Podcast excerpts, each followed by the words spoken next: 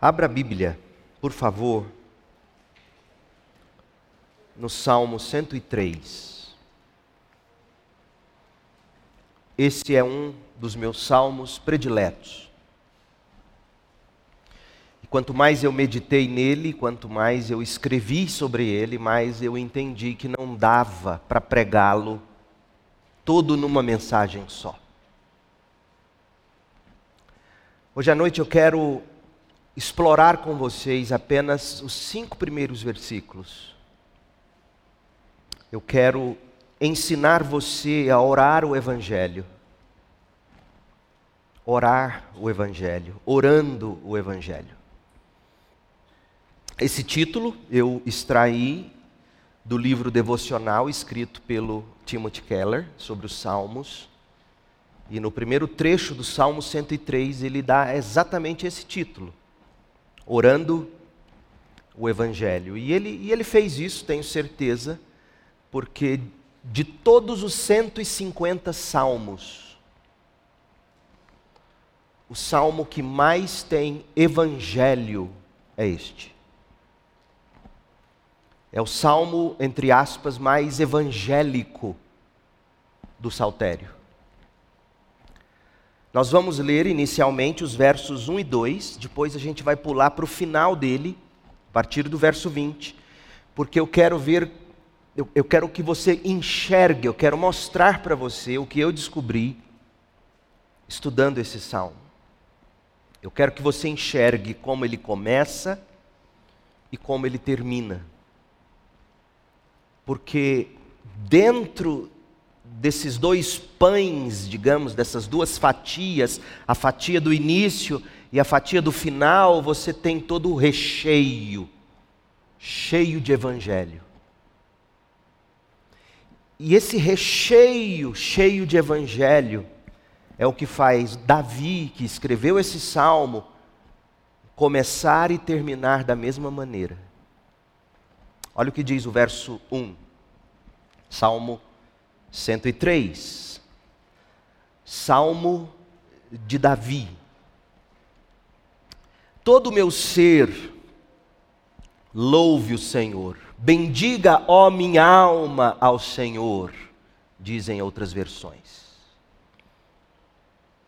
Tudo que há em mim, bendiga o teu santo nome, mas na nossa versão, a NVT, a gente lê assim: Todo meu ser louve o Senhor, louvarei seu santo nome de todo o coração. Todo meu ser louve o Senhor, que eu jamais me esqueça de suas bênçãos. Verso 20. Louvem o Senhor todos os anjos, os poderosos que executam seus planos, os que cumprem cada uma de suas ordens. Sim, louvem o Senhor os exércitos de anjos, os que o servem e fazem sua vontade. Louvem o Senhor, tudo que Deus criou, todas as coisas em todo o seu reino. Todo o meu ser louve o Senhor. Primeira frase do verso 1 todo o meu ser louve o Senhor. A última frase do último versículo, todo o meu ser louve o Senhor. Davi vai nos ensinar a orar o Evangelho.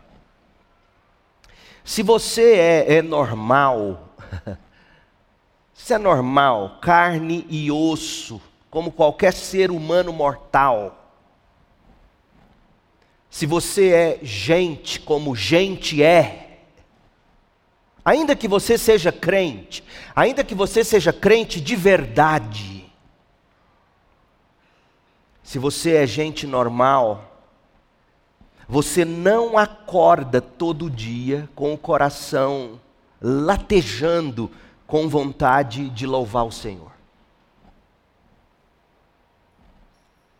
Gente normal, mesmo que crente, geralmente não chega a um culto como este com o coração prontinho para cantar e celebrar a glória do Cordeiro de Deus, o Senhor Jesus Cristo.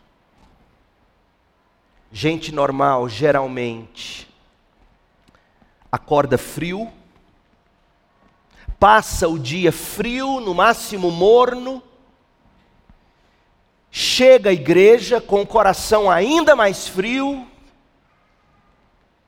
mas o que é pior, tem gente que sai do culto da forma como entrou, frio. O estado de frieza da alma do crente é algo normal, na vida normal, mas não pode ser algo que te faça acomodar. O estado de frieza da alma do crente é, não se deve apenas ao fato de que a gente vive em corpos caídos no pecado. Corpos caídos no pecado que quando existe a menor, o menor desajuste hormonal, por exemplo, o corpo não responde mais com a devida alegria ao Deus criador. Se você passa por isso ou já passou, você sabe o que eu estou te dizendo. Mas o estado de frieza da alma do crente não se deve apenas ao fato de que a gente vive em corpos caídos no pecado. Corpos que adoecem, e uma vez o corpo adoecido, tende a nos esfriar para Deus. Corpos caídos no pecado, porque a inclinação da natureza adâmica em nós é, nos, nos deixa o coração frio. Mas o coração do crente não é frio apenas por causa dos corpos caídos no pecado. Não é frio apenas porque a nossa velha natureza milita sim o tempo todo contra a nova natureza. O coração frio do ser humano não se explica apenas porque, em nosso estado natural e neste mundo pecaminoso, o coração da gente, seja honesto agora, por favor, seja honesto diante de Deus, o coração da gente vive fisgado pela mediocridade do cotidiano, gente. Tudo isso é verdadeiro, e tudo isso esfria o nosso coração. Mas a frieza da alma do crente se explica principalmente pelo fato de que o crente não sabe, ouça crente, o crente não sabe e o crente não se esforça para saber de que maneira você pode conectar a sua vida, o seu cotidiano, com o Evangelho da cruz. O crente não sabe e o crente não se esforça para aprender como conectar a vida, suas coisas diárias, suas atividades rotineiras, como que você conecta isso à vida com todas as complexidades, seu corpo caído no pecado, suas, seus desequilíbrios hormonais, suas depressões, suas dificuldades latentes, a gente não sabe como conectar a vida, as pressões, as demandas, as tentações. A gente não sabe, não quer saber, não faz questão de saber como conectar a vida, o cotidiano, ao Evangelho de Jesus. Sabe por que, que eu digo isso? Porque todo cristão, vai te dizer que o Evangelho é absolutamente necessário para a salvação. Não existe evangélico que não creia nisso. Outra, agora, outra coisa é pedir para esse evangélico definir o Evangelho, mas vamos partir do pressuposto de que nós estamos falando do Evangelho da cruz de Cristo. Todo cristão vai te dizer que o Evangelho é absolutamente necessário para a salvação. Mas nem todo cristão vai saber articular que a vida da gente tem que ser centrada no Evangelho. Ou seja, O Evangelho é para descrentes, sim. Mas o Evangelho também é para crentes. Igreja, o Evangelho é para descrentes, é para salvação do descrente. Mas o Evangelho é para crente, é para santificação de crente, e sem santificação não há comprovação de que houve salvação, e não haverá de se ver o Senhor. Deixa eu te mostrar que o Evangelho é para descrente e para crente. João 20. Eu não me canso de levar você a, a João 20, verso 30 e 31 porque eu sou da mesma tradição, apesar de ser bem leigo, bem criança, eu sou da tradição de Jonathan Edwards, de Spurgeon, que diziam: o Evangelho é pregado para salvar crentes. João 20, verso 30. Os discípulos viram Jesus fazer muitos outros sinais além dos que se encontram registrados neste Evangelho, o Evangelho de João neste livro. Mas estes milagres, porém, os que foram registrados neste Evangelho, estão registrados para que vocês creiam. Para o descrente crer que Jesus é o Cristo, Filho de Deus. E para que crendo nele, Cristo, você tem a vida pelo poder do seu nome. Portanto, o Evangelho é para que creiam e é para que permaneçam crendo. Não tem como ser mais claro. Para quem é o Evangelho? Para descrentes e também para crentes. A salvação, gente, ela é um processo. Nós fomos salvos nós estamos sendo salvos e nós seremos salvos. Sabe por que, eu estou dizendo isso? Presta atenção aqui. Tira o olho do celular agora. Presta atenção. Chega de achar que você, porque está na igreja, nasceu na igreja, um dia levantou a mão, um dia veio aqui à frente, um dia foi batizado, um dia foi salvo na sua cabeça. E pronto, é isso. Eu não perco salvação. Não caia nessa cilada. Essa é uma cilada do diabo. Porque o que foi salvo, está sendo salvo e também será salvo.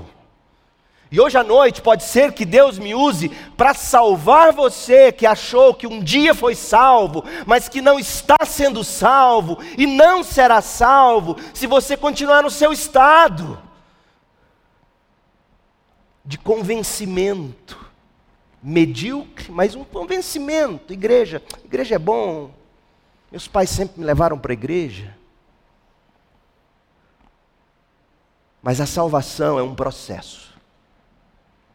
E quando você entende que a salvação é um processo que começa com o Evangelho e se desenvolve no mesmo e pelo mesmo Evangelho, quando você descobre isso, você tem que aprender a conectar o Evangelho com o seu dia a dia, que é o que o salmista está fazendo. Agora, não é porque eu estou te dizendo, deixa eu te mostrar no Novo Testamento três ou quatro textos pequenos que comprovam que a salvação é um processo. Nós fomos salvos, nós estamos sendo salvos e nós seremos salvos. Uma palavra aqui para os mais antigos. Pastor Leandro às vezes não faz apelo como vocês costumavam ver. Porque eu morro de medo de apelo. É muito fácil fazer alguém chegar aqui na frente e você garantir para essa pessoa você está salvo. E aí inserir essa pessoa numa classe de preparação para batismo. Colocar ela no batistério e falar, ufa, mais um. E aí você esquece. E quantos deles ficam de fato na igreja? Essa é uma pergunta honesta que que igreja nenhuma tem coragem de responder. Porque a salvação ela tem um começo, ela tem um desenvolvimento e ela tem uma eternidade, ela é um processo. Primeiro texto que eu quero ver, Romanos 8. Deixa eu mostrar para você que a salvação envolve primeiro, fomos salvos. Romanos 8, 23. Olha para sua Bíblia. Fecha o Instagram, fecha o WhatsApp, se tiver nisso. Senão você está perdendo seu tempo aqui hoje à noite. Olha para a Bíblia. Romanos 8, 23. E nós, os que cremos, também gememos, embora tenhamos o Espírito em nós como antecipação da glória futura, pois aguardamos ansiosos pelo dia em que desfrutaremos nossos direitos de adoção, incluindo a redenção do nosso corpo. O crente vive nessa expectativa do dia em que receberemos os corpos glorificados e que sim, definitivamente desfrutaremos de Deus. Agora, quando nós recebemos essa esperança futura? Verso 24. Recebemos essa esperança quando fomos salvos. Assim que diz sua versão? Alguma versão diz diferente? Quando fomos salvos, nós recebemos a esperança de glória, receber a herança de filhos adotivos. E qual é a herança dos filhos adotivos do Pai em Cristo Jesus? É o próprio Deus em glória. Recebemos essa esperança quando fomos salvos. 2 Coríntios 2,16. 2 Coríntios 2,16. Para os que estão perecendo, para os que estão se perdendo, somos cheiro terrível de morte e condenação, mas para os que estão sendo salvos, meu Deus, Paulo, você me confunde. Nós fomos salvos. Nós estamos sendo salvos. Aí você pode dizer, não, mas Paulo está fazendo referência aqui àquelas pessoas para quem ele estava pregando e vinham se convertendo. Sim e não. Porque compare, segundo os Coríntios 2,16, com Hebreus 3,12. Segundo os Coríntios 2,16, os que estão sendo salvos para esses que estão sendo salvos, Paulo, a pregação de Paulo, os crentes são perfume, cheiro de vida. Pode observar, quem não está sendo salvo, foge da pregação da cruz, foge de pastor, foge de igreja. Vocês podem achar que não, mas eu não sou bobo. Eu conheço quando você corta a volta de mim presinto quando é raiva e cheiro quando é algo errado na sua vida. Eu sei disso. E não é porque eu tenho dom de revelação. É porque a Bíblia me diz que aqueles que estão perecendo a pregação do Evangelho, um conselho evangélico, uma palavra bíblica, é cheiro terrível de morte para morte. Aí você passa longe daquele defunto chamado evangelho que o pastor prega, aqueles crentes. Hum, você passa longe. Mas para os que estão sendo salvos, é cheiro bom que dá vida. Olha Hebreus 3. Verso 12: Portanto, irmãos, cuidem para que nenhum de vocês tenha coração perverso e incrédulo que os desvie do Deus vivos, Deus vivo. Advirtam uns aos outros todos os dias, enquanto ainda é hoje, para que nenhum de vocês seja enganado pelo pecado e fique endurecido. Quantos crentes enganados pelo pecado, quantos crentes endurecidos, quantos crentes fisgados pelo sexo fora do casamento e achando que isso é prazer, quando isso é escravidão. O prazer do sexo é fruto da aliança. Então, se você quer continuar nessa vida, seja honesto com Deus, com a igreja, com quem você tem um pacto de viver em santidade, peça seu desligamento, seja homem, seja mulher, e diga, pastor, não estou aguentando viver o que a Bíblia diz, eu prefiro viver como eu quero, vou dar um jeito, quando eu tiver dinheiro eu caso, mas agora eu quero viver assim, queimando couro. Vá queimar o couro nas portas do inferno.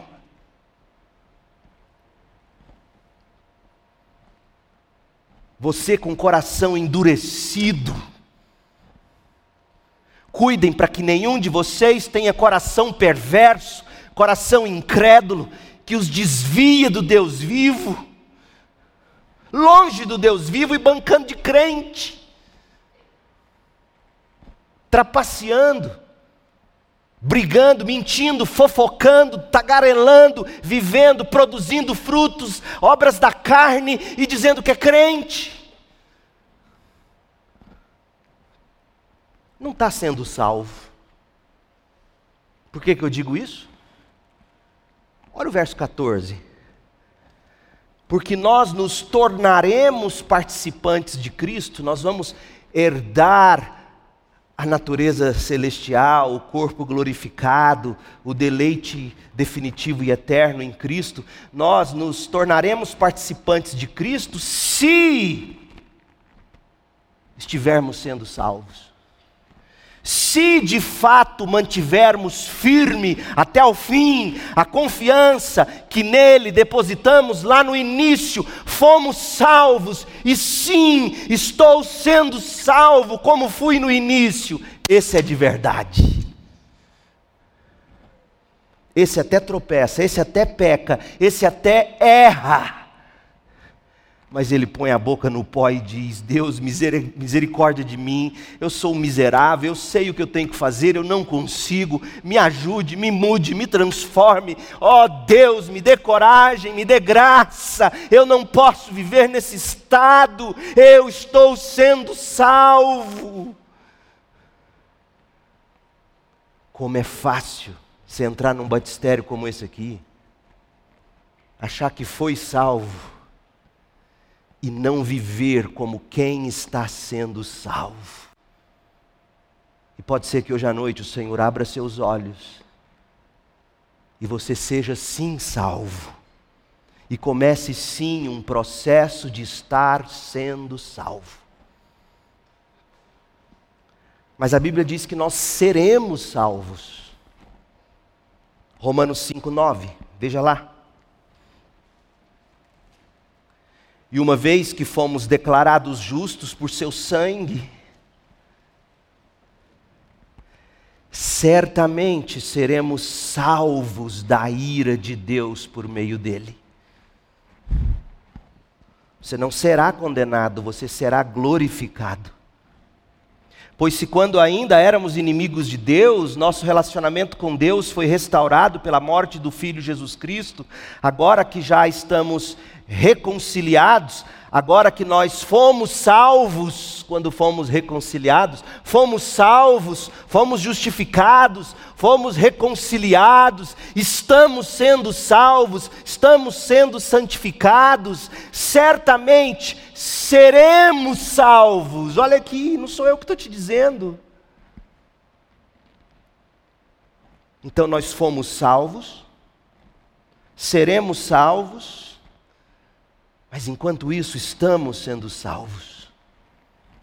Nós fomos salvos quando fomos justificados pela graça por meio da fé. No momento em que você se arrependeu e creu em Jesus Cristo, você foi salvo. E aí você começou um processo de santificação, que também é pela graça, por meio da fé. Você está sendo salvo e você será salvo, você será glorificado pela graça por meio da fé. Você não cairá na justa condenação de Deus. Então, crente, a salvação é um processo. Não se engane.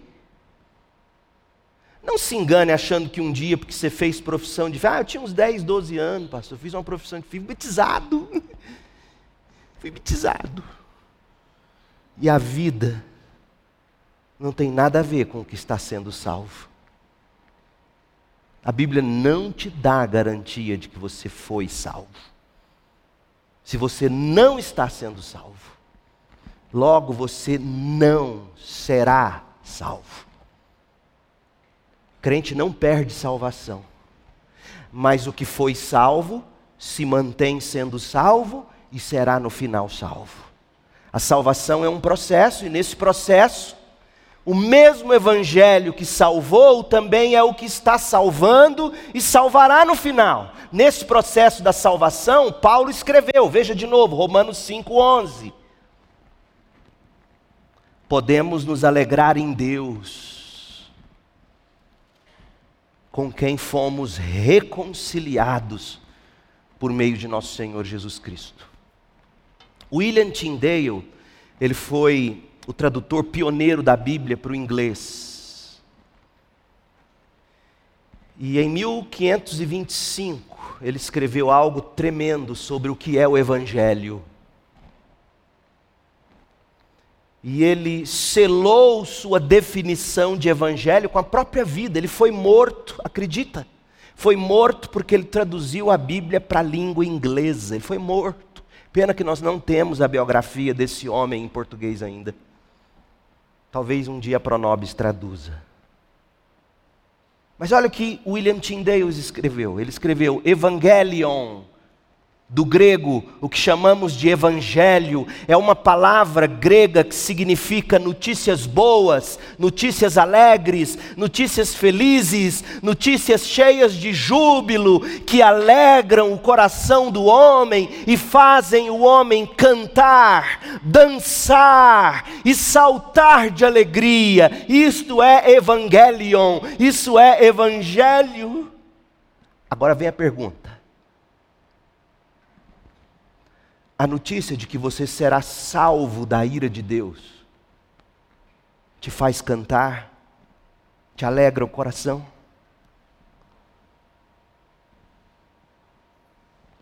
A notícia de que você foi salvo pela graça e por meio da fé, está sendo salvo pela graça e por meio da fé e será salvo. Isso alegra seu coração, isso te enche de júbilo. Sabe aquela viagem, os mais jovens, os adolescentes vão entender. Sabe quando você sabe que amanhã é dia de pegar o avião ou a estrada e ir para aquela viagem tão esperada? Sabe que você nem dorme? Eu era assim, eu nem dormia. Estava lembrando hoje com a Cris, a gente viajava em Kombi com meu padrinho, Kombi. Cinto de segurança para quê? E virava a Kombi e a gente rolava para lá. E virava a Kombi e rolava para cá. E quando era na F1000, indo para o Rio Araguaia, a molecada inteira em cima de colchões e tralha de pesca caindo, e a gente lá na carroceria. Para que cinto de segurança? Quando chegava a véspera, quem eu não dormia. Agora, você verá Deus face a face. E você ou será salvo da ira dele, ou você será condenado. Isso isso não te causa algum pavor, algum medo, alguma antecipação, alguma alegria pela certeza de que você será salvo, ou algum receio? Opa!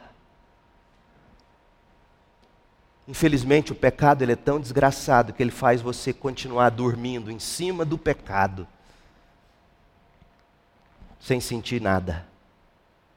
Agora, se o Evangelho é tudo isso que Tyndale escreveu, uma palavra grega que significa notícias boas, alegres, felizes, cheias de júbilo, que alegra o coração do homem, faz a pessoa cantar, dançar e saltar de alegria, se tudo isso é o que o Evangelho é e é isso, por que, que nós não nos alegramos nele? Por que, que, que isso não nos alegra? Sabe por quê? Porque o nosso problema é que a gente não sabe ou não faz questão de saber como conectar as verdades do Evangelho ao cotidiano da nossa vida. A nossa vida não é centrada no Evangelho. E a gente não tem a menor ideia de como conectar a vida ao Evangelho. Eu recebi o Evangelho, pastor, lá atrás, quando eu criei, criei em Jesus. O máximo que você sabe de evangelho é isso. Eu criei em Jesus. E agora que Deus me ajude a viver minha vida. E aí você apresenta seus planos para Deus. Jesus me salvou e e aí tem crente que às vezes no meio da dificuldade ainda tem a coragem de virar e falar: por que, que Deus está fazendo isso comigo? Como se Deus fosse um lobista um caixa eletrônico, um, um curandeiro, babá de crente manhoso. A gente não tem a menor ideia de como conectar a nossa vida ao Evangelho. Sabe o que é pior? A gente não faz questão. Ora, não é por pouca coisa, portanto, que você acorda com o coração frio passa o dia numa geada espiritual, deita na cama para dormir com o coração congelado, e aí quando você chega ao culto da igreja, como aqui e agora, você sente que não tem coração para Deus, o que tem aí é uma pedra de gelo. Pedra de gelo. E aí você fica ali, ó, passando Instagram, vendo a hora passar, já que está aqui. Se o pastor está falando, o pastor está falando algo interessante, aí você olha, ah, ah, ah coração cheio de gelo, pedra, deita para dormir, está frio. Aí você fica se aquecendo com as últimas postagens de Instagram, de Facebook. Gente, a vida que não é centrada no Evangelho, ela congela, ela petrifica o coração. Mas como conectar a vida ao Evangelho? Essa é a pergunta que eu quero responder com você hoje à noite como inflamar o coração com o Evangelho. De que maneira você poderá centralizar a sua vida ao Evangelho que te salvou, está te salvando e te salvará? Como? No comentário devocional que Timothy Keller e a esposa dele, Kathy, escreveram sobre os Salmos, quando eles foram tratar do Salmo 103, o casal escreveu, o casal Keller, ele escreveu da necessidade de se infundir o Evangelho no próprio coração, até que o Evangelho transforme o coração. E foi isso que Davi fez. Sabe o que Davi fez? Davi praticou o diálogo interior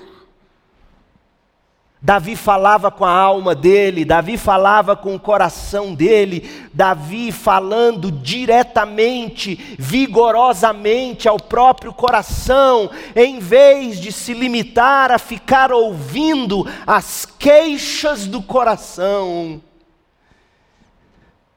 Você precisa aprender com Davi.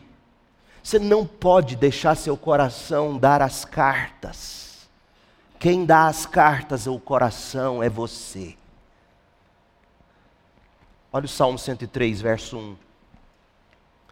Todo o meu ser louve o Senhor. Em outro salmo, o salmista vai dizer: Ô oh, minha alma, ô oh, minha alma, por que, que você está tão abatida? Ou seja, o salmista não entrega a alma, não entrega o coração a si mesmo ou a si mesma. Ele convoca a alma, ele acorda a alma, ele chacoalha a alma. Oh, eu me lembro. Quem se lembra de onde era Casas Oriente aqui no, na Anhanguera? Ao lado do antigo Banco Real, Casas Oriente ali, do meu padrinho. Fui criado lá em cima, no andar de cima, onde eu morava com eles, ia no final de semana, passava final de semana com eles. Comia no restaurante Palermo, aqui no fundo do Atlético. Estou pensando em fazer portabilidade, largar o Vila e vir para o Atlético. Quem lembra do restaurante Palermo ali, debaixo do Atlético? Coisa deliciosa. E eu me lembro que eu custava dormir de de sábado para domingo, porque no domingo eu não era crente, mas no domingo eu ia para o Jaó com eles, Clube Jaó. Sempre fui pobre. Mas meu padrinho, a irmã do meu pai que casou com ele, que chamo carinhosamente de madrinha e de padrinho, foram pais para mim. As viagens, eu conheci praia, foi por causa dele. E aí eu me lembro, me lembro todo domingo, quando a gente ia para o Jaó, eu torcendo, Deus, amanhã tem que amanhecer com sol, tem que ter sol. E aí dormir, custava dormir de ansiedade de querer ir para o clube. Aí de manhã, dormindo, como era bom escutar meu padrinho dando um tapa nas costas. Acorda, molecada! E jogando água fria na gente. Você acha que eu acordava com raiva? Era para ir para o Jaó. O salmista está tá entrando no, na porta do quarto, do coração, está dando um tapa na porta, jogando água fria e dizendo: Minha alma, acorde. Todo o meu ser, acorde, louve o Senhor, louvarei seu santo nome de todo o coração. De novo ele repete: todo o meu ser, não volte a dormir, acorde, louve o Senhor, que eu jamais me esqueça de suas bênçãos. E aí ele termina no verso 22, última frase: Todo o meu ser, louve o Senhor. Ele está acordando a alma dele, ele está chamando a alma dele para escutar o Evangelho. Minha alma, vamos acordar, vamos escutar o Evangelho, vamos escutar as boas notícias de novo, vamos alegrar o coração. Como é que eu sei que ele está chamando a alma para ouvir o Evangelho? Porque ele diz: não se esqueça de nenhum dos seus benefícios. Davi agiu, Davi não foi passivo, Davi foi ativo. Davi não deixou o coração dar as cartas, o salmista colocou cabresto no próprio coração. Tanta gente instável, seguindo as ondas do coração enganoso definindo-se pelo que o coração sente, definindo-se pelo que o coração quer, definindo-se pelo que o coração acha, entregando-se pelo que o coração obriga. E vem o salmista e diz: acorda esse coração, chame ele à responsabilidade, pregue a ele o evangelho de novo e de novo. Ó oh, minha alma, bendiga o Senhor. E de novo, bendigo o Senhor. E de novo, terminando o salmo, bendigo o Senhor. Mas entre o ó minha alma, bendigo o Senhor, do verso 1, e ó minha alma, bendigo o Senhor, lá no fim, no último verso, tudo que, de que Davi lembrou a alma dele foi do Evangelho. Nós podemos chamar essa prática davídica de meditação. Davi medita no Evangelho. Davi recita para si, reafirma para si o Evangelho. Você pode dividir esse salmo em três partes, do verso 1 ao 5, é Davi reafirmando o Evangelho. Do 6 ao 19 é Davi recorrendo ao Deus do Evangelho. E no final do verso 20 até o fim, é Davi reverberando o Evangelho. Timothy Keller escreveu que a meditação bíblica é diferente das variantes populares no que diz respeito à meditação. Meditação aí fora é uma técnica de relaxamento para você esvaziar a mente. Mas na Bíblia, a meditação não é você esvaziar a mente. Na Bíblia, meditação é você encher a mente com textos, com pensamentos, com memórias bíblicos. Meditação bíblica é o que Davi está fazendo. Se você quer aprender de que modo um crente medita, o Salmo 103 é o seu manual. No Salmo 103, Davi se debruça sobre o Evangelho.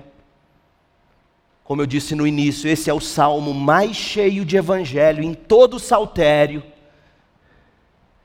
E aí, como você preferir, Davi ora o Evangelho, Davi medita no Evangelho, Davi prega para a própria alma o Evangelho, e é o que a gente tem que fazer, e é o que a gente fará.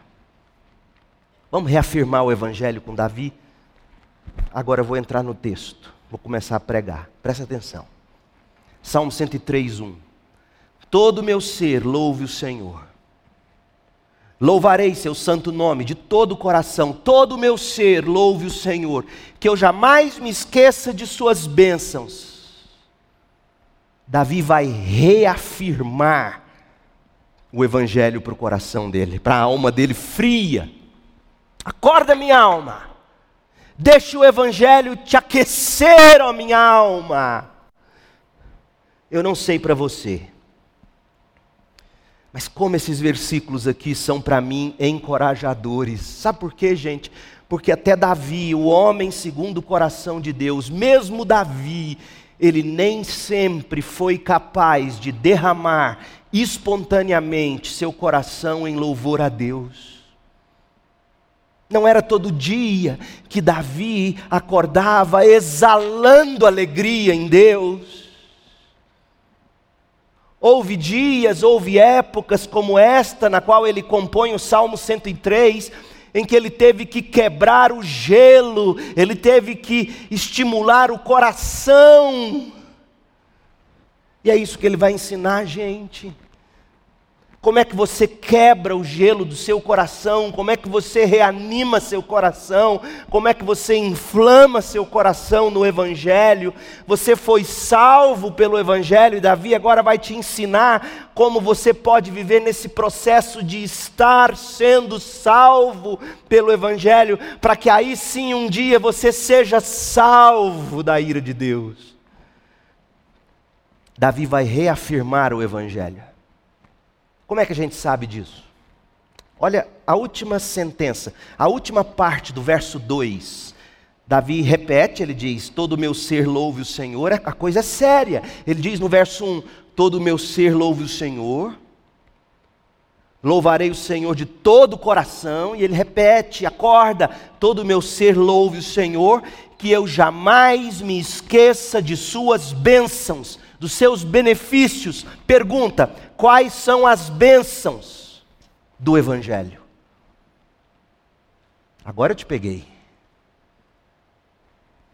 Sabe por que eu sei que eu te peguei? Porque, infelizmente, o que tem sido pregado, inclusive em púlpitos batistas, por anos, é muito falho.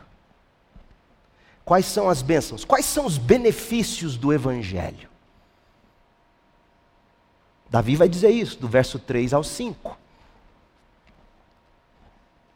Ele faz uma autoinvocação, ele desperta o coração dele, ele acorda o coração dele e diz: Minha alma, vamos bendizer o Senhor, vamos louvar o Senhor de todo o coração. Vamos lá, minha alma, vamos louvar o Senhor e não vamos nos esquecer de nenhum benefício, nenhuma bênção pode ficar para trás. E aí, do verso 3 ao 5, Davi vai demonstrar o quanto as bênçãos, o quanto os benefícios do Evangelho faziam bem a ele. Ele vai usar seis verbos nos versos 3, 4 e 5. Uma média de dois verbos para cada versículo. Olha os verbos que ele vai usar, falando dos benefícios do Evangelho: perdoar, curar, resgatar, coroar, encher, renovar. É por causa disso tudo que está nos versos 3 a 5 que Davi faz essa auto-invocação. Todo o meu ser louve o Senhor, louvarei seu santo nome de todo o coração, todo o meu ser louve o Senhor, que eu jamais me esqueça de seus benefícios. Pergunta: quais? Vamos lá, verso 3. O Senhor perdoa todos os meus pecados e cura todas as minhas doenças. Ele me resgata da morte e me coroa de amor e misericórdia. Ele enche minha vida de coisas boas. Minha juventude é renovada como a águia. Por que que essas são grandes bênçãos? De que modo essas coisas nos beneficiam? Afinal, gente, é uma pergunta séria. Perdão, cura, resgate, coroação, enchimento, renovação. Para que essas coisas todas? Para que esses seis benefícios? Ô meu povo, muito cuidado aqui. A gente tem que tomar muito cuidado nesse ponto. Sabe por quê? Porque você não precisa ser nascido de novo para desejar o que Davi está contando como bênção. E eu vou te provar isso. Você não precisa ser crente para querer tudo isso que Davi está prometendo. E é aqui que está o perigo. Eu não vou estimar, mas grandíssima parte dos evangélicos deseja essas coisas do mesmo modo que um descrente as deseja. Escutou? E se você está nessa categoria, você tem que sair dela imediatamente. Cuidado, porque você não precisa ser nascido de novo para querer o que Davi diz que é benefício ou bênção. Presta atenção comigo. Quem de nós desejaria viver com a consciência pesada? Quem de nós não desejaria viver com a consciência tranquila, sabendo que aquela pessoa que a gente ofendeu agora nos perdoou? Você não precisa ser nascido de novo para querer que alguém te perdoe. Você não precisa ser nascido de novo para falar, ah, Deus me perdoe. Você não precisa ser nascido de novo para querer ter a consciência tranquila, sabendo que aquele a quem você ofendeu te perdoou. Estou falando mentira? Você não precisa ser nascido de novo para querer cura de doença. Pergunta o João de Deus. E aqui eu falo sério. Quem não daria tudo que tem para ser curado? Você não precisa ser nascido de novo para querer cura. Quem não desejaria ser resgatado e adiar para mais tarde, bem mais tarde, a chegada da morte? Quem não apreciaria ser coroado de amor e de misericórdia? Quem não gosta de receber mimo, amor, misericórdia? Você não precisa ser nascido de novo para querer isso. Quem não gostaria de ter a vida cheia de coisas boas?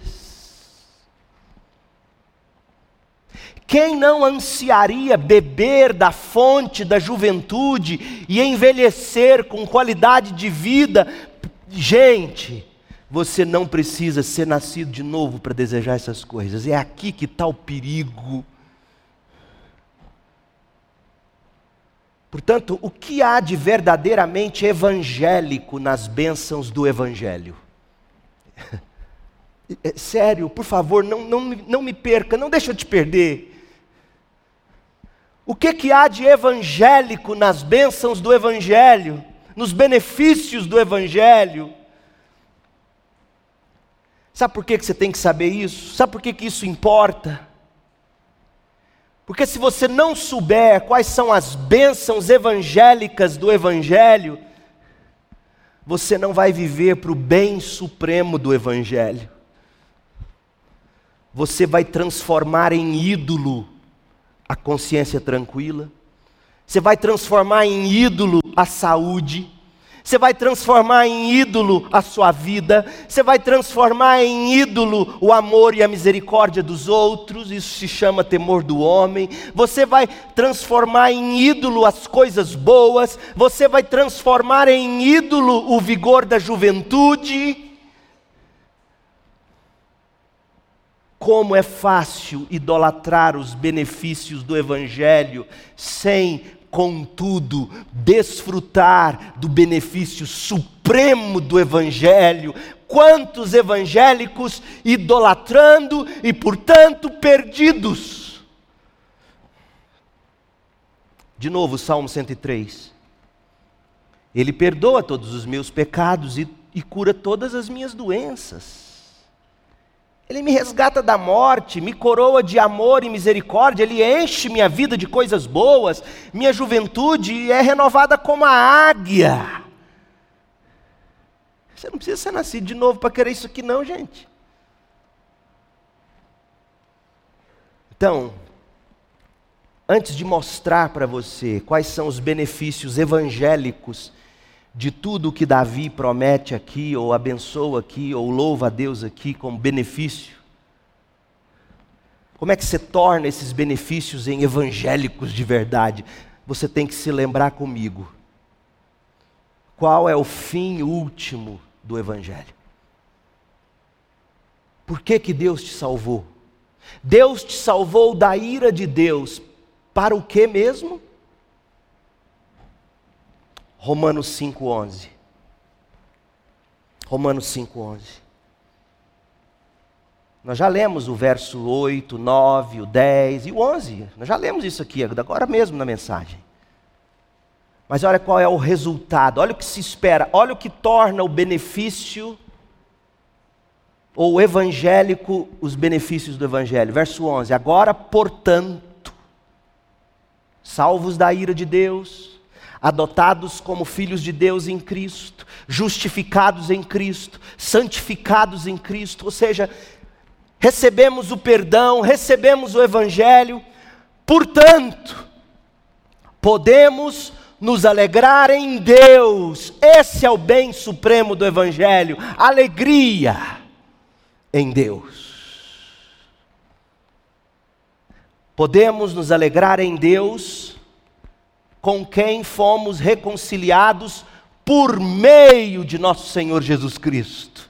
Agora você sabe responder, igreja. Guarde Romanos 5, 11. Qual é o maior benefício do Evangelho? Eu deixar de ter alegria na minha consciência tranquila, na minha saúde, nas coisas boas que a vida me dá. A minha alegria suprema não é essa vida, a minha alegria suprema é Deus, com quem eu me reconciliei por meio de Jesus Cristo.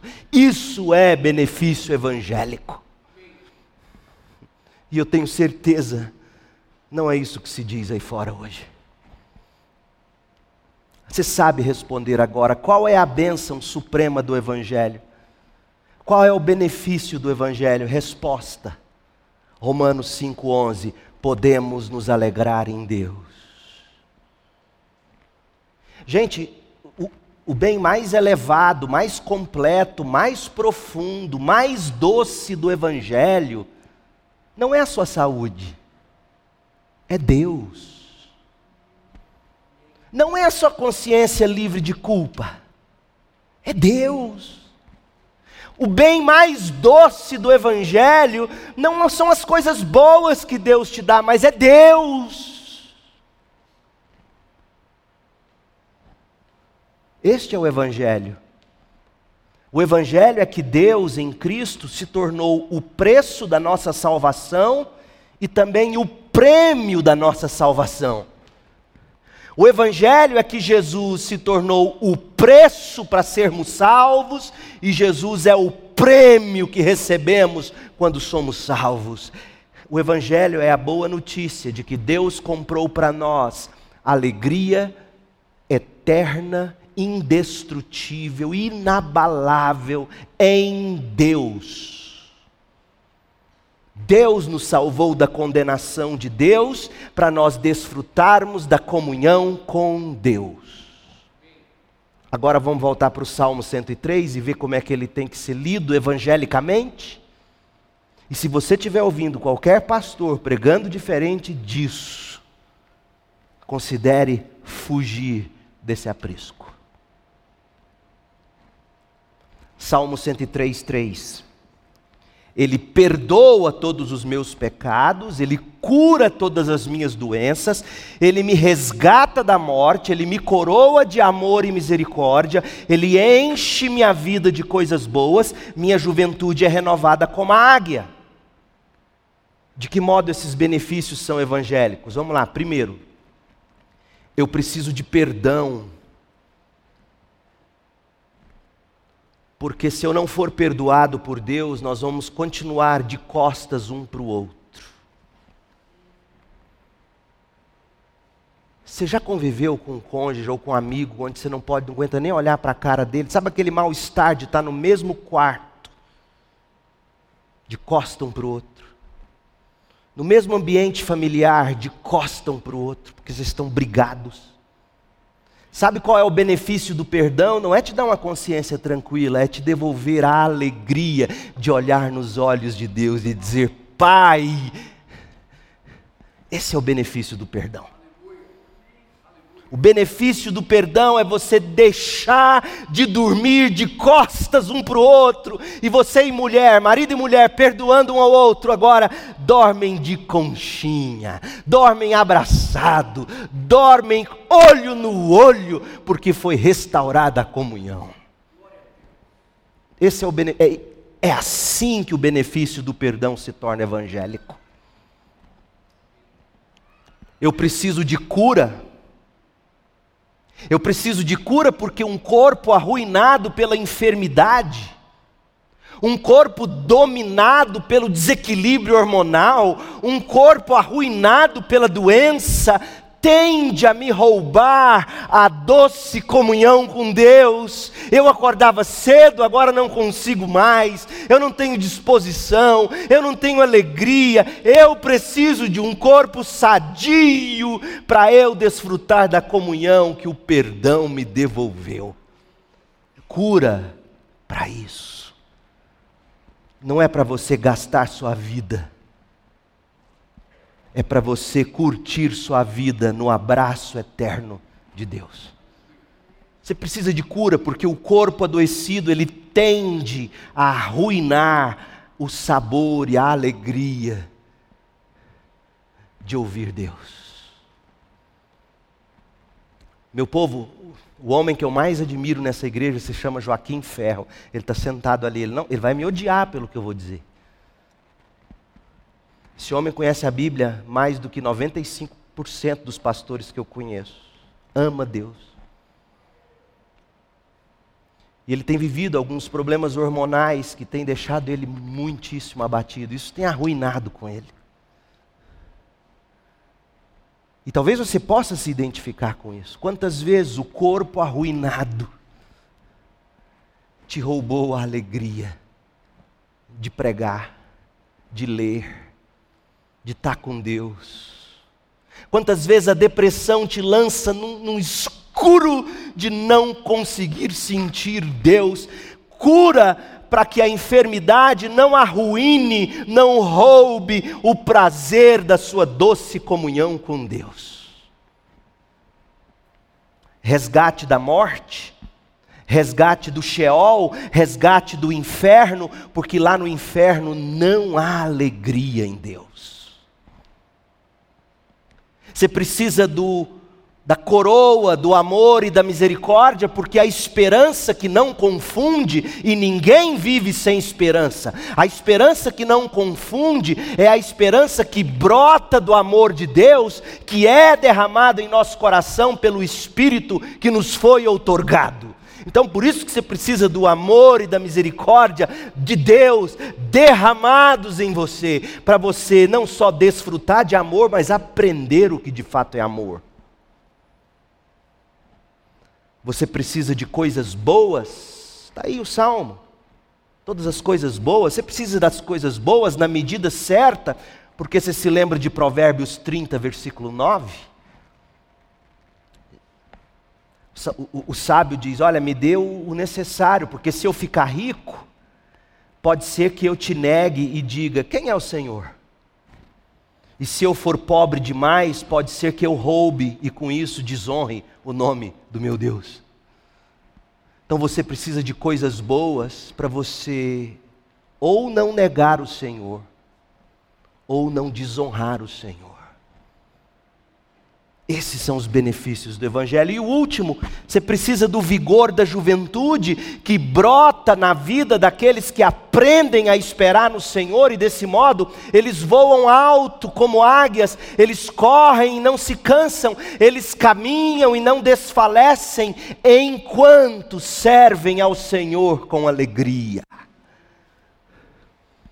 Quando a gente olha para Davi orando o Evangelho, porque é isso que Davi está fazendo aqui. Mas vocês perceberam que as categorias do, do evangelho bíblico já estão tão banalizadas e distorcidas que eu precisei gastar um tempo enorme mostrando para você de novo o que é o evangelho.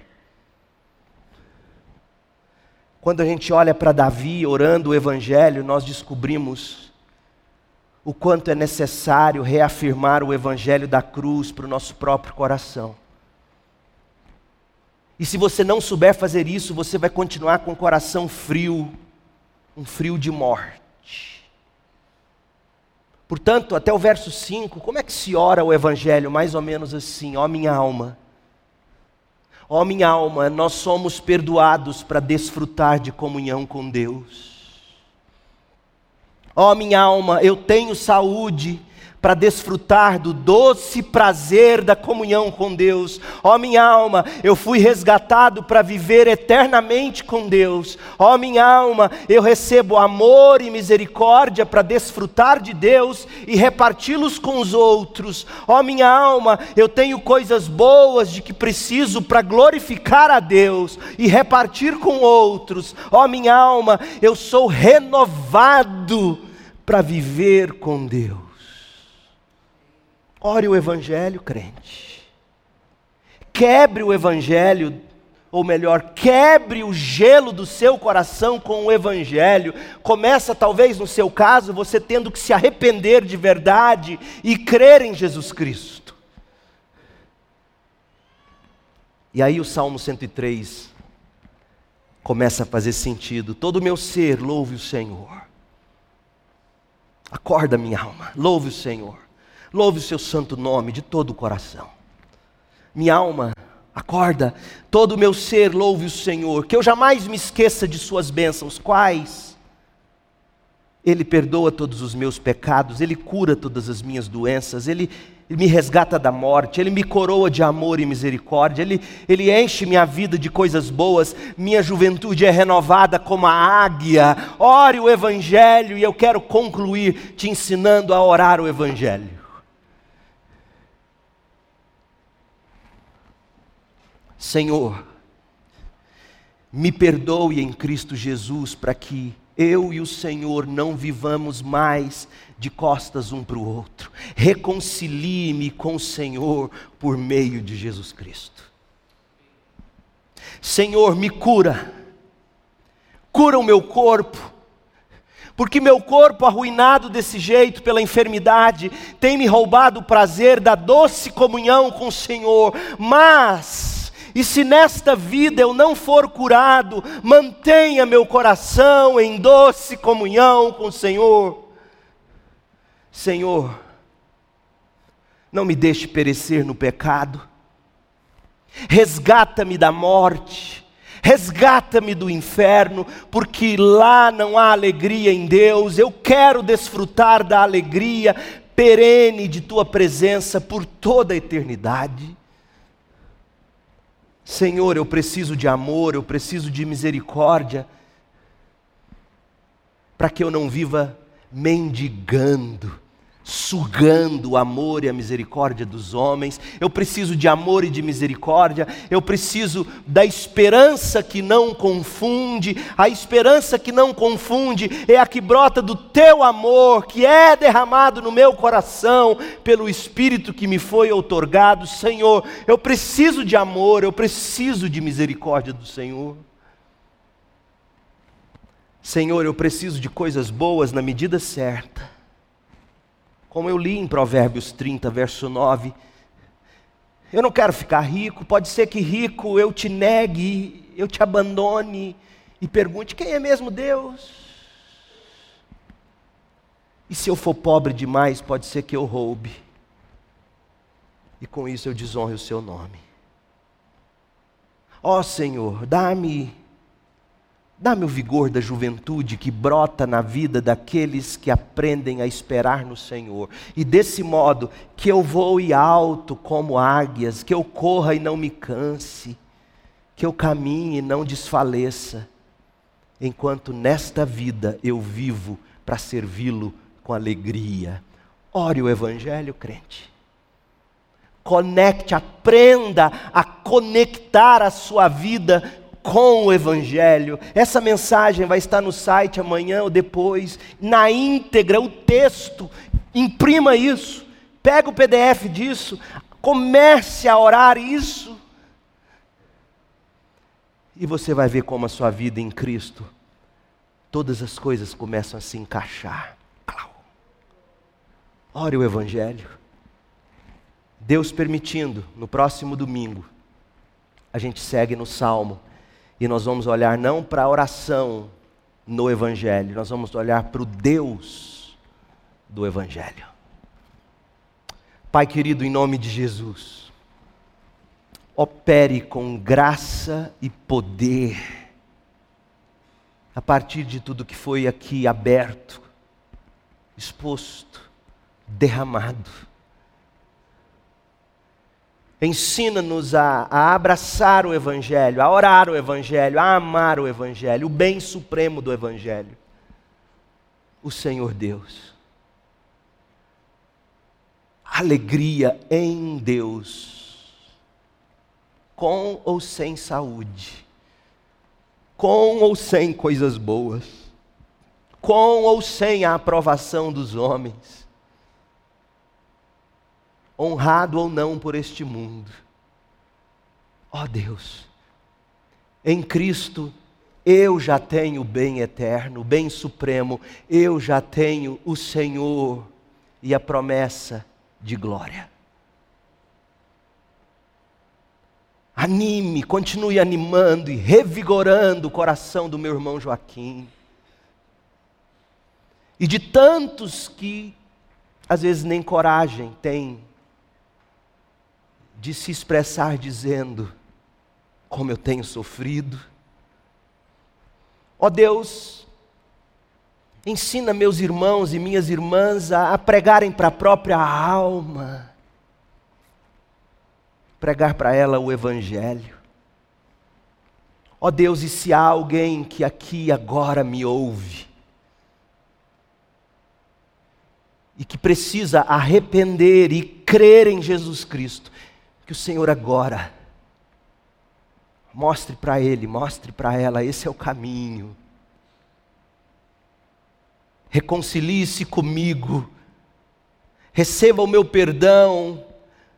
Vamos viver agora olho no olho, em comunhão. Ó oh Deus, salve, faça agora homem, mulher, jovem, criança, adulto, velho, quem for, desperte o morto, ressuscite o morto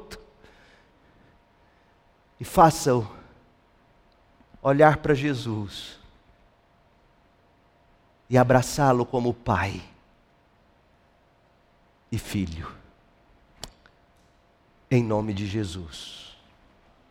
Que a graça do Senhor Jesus Cristo, o amor de Deus, o Pai, a comunhão e a consolação do Espírito estejam sobre os irmãos, sobre a igreja, sobre os crentes aqui, meu Deus, e espalhados pela terra hoje para sempre, até que o Senhor volte para estabelecer teu reino eterno, quando seremos salvos.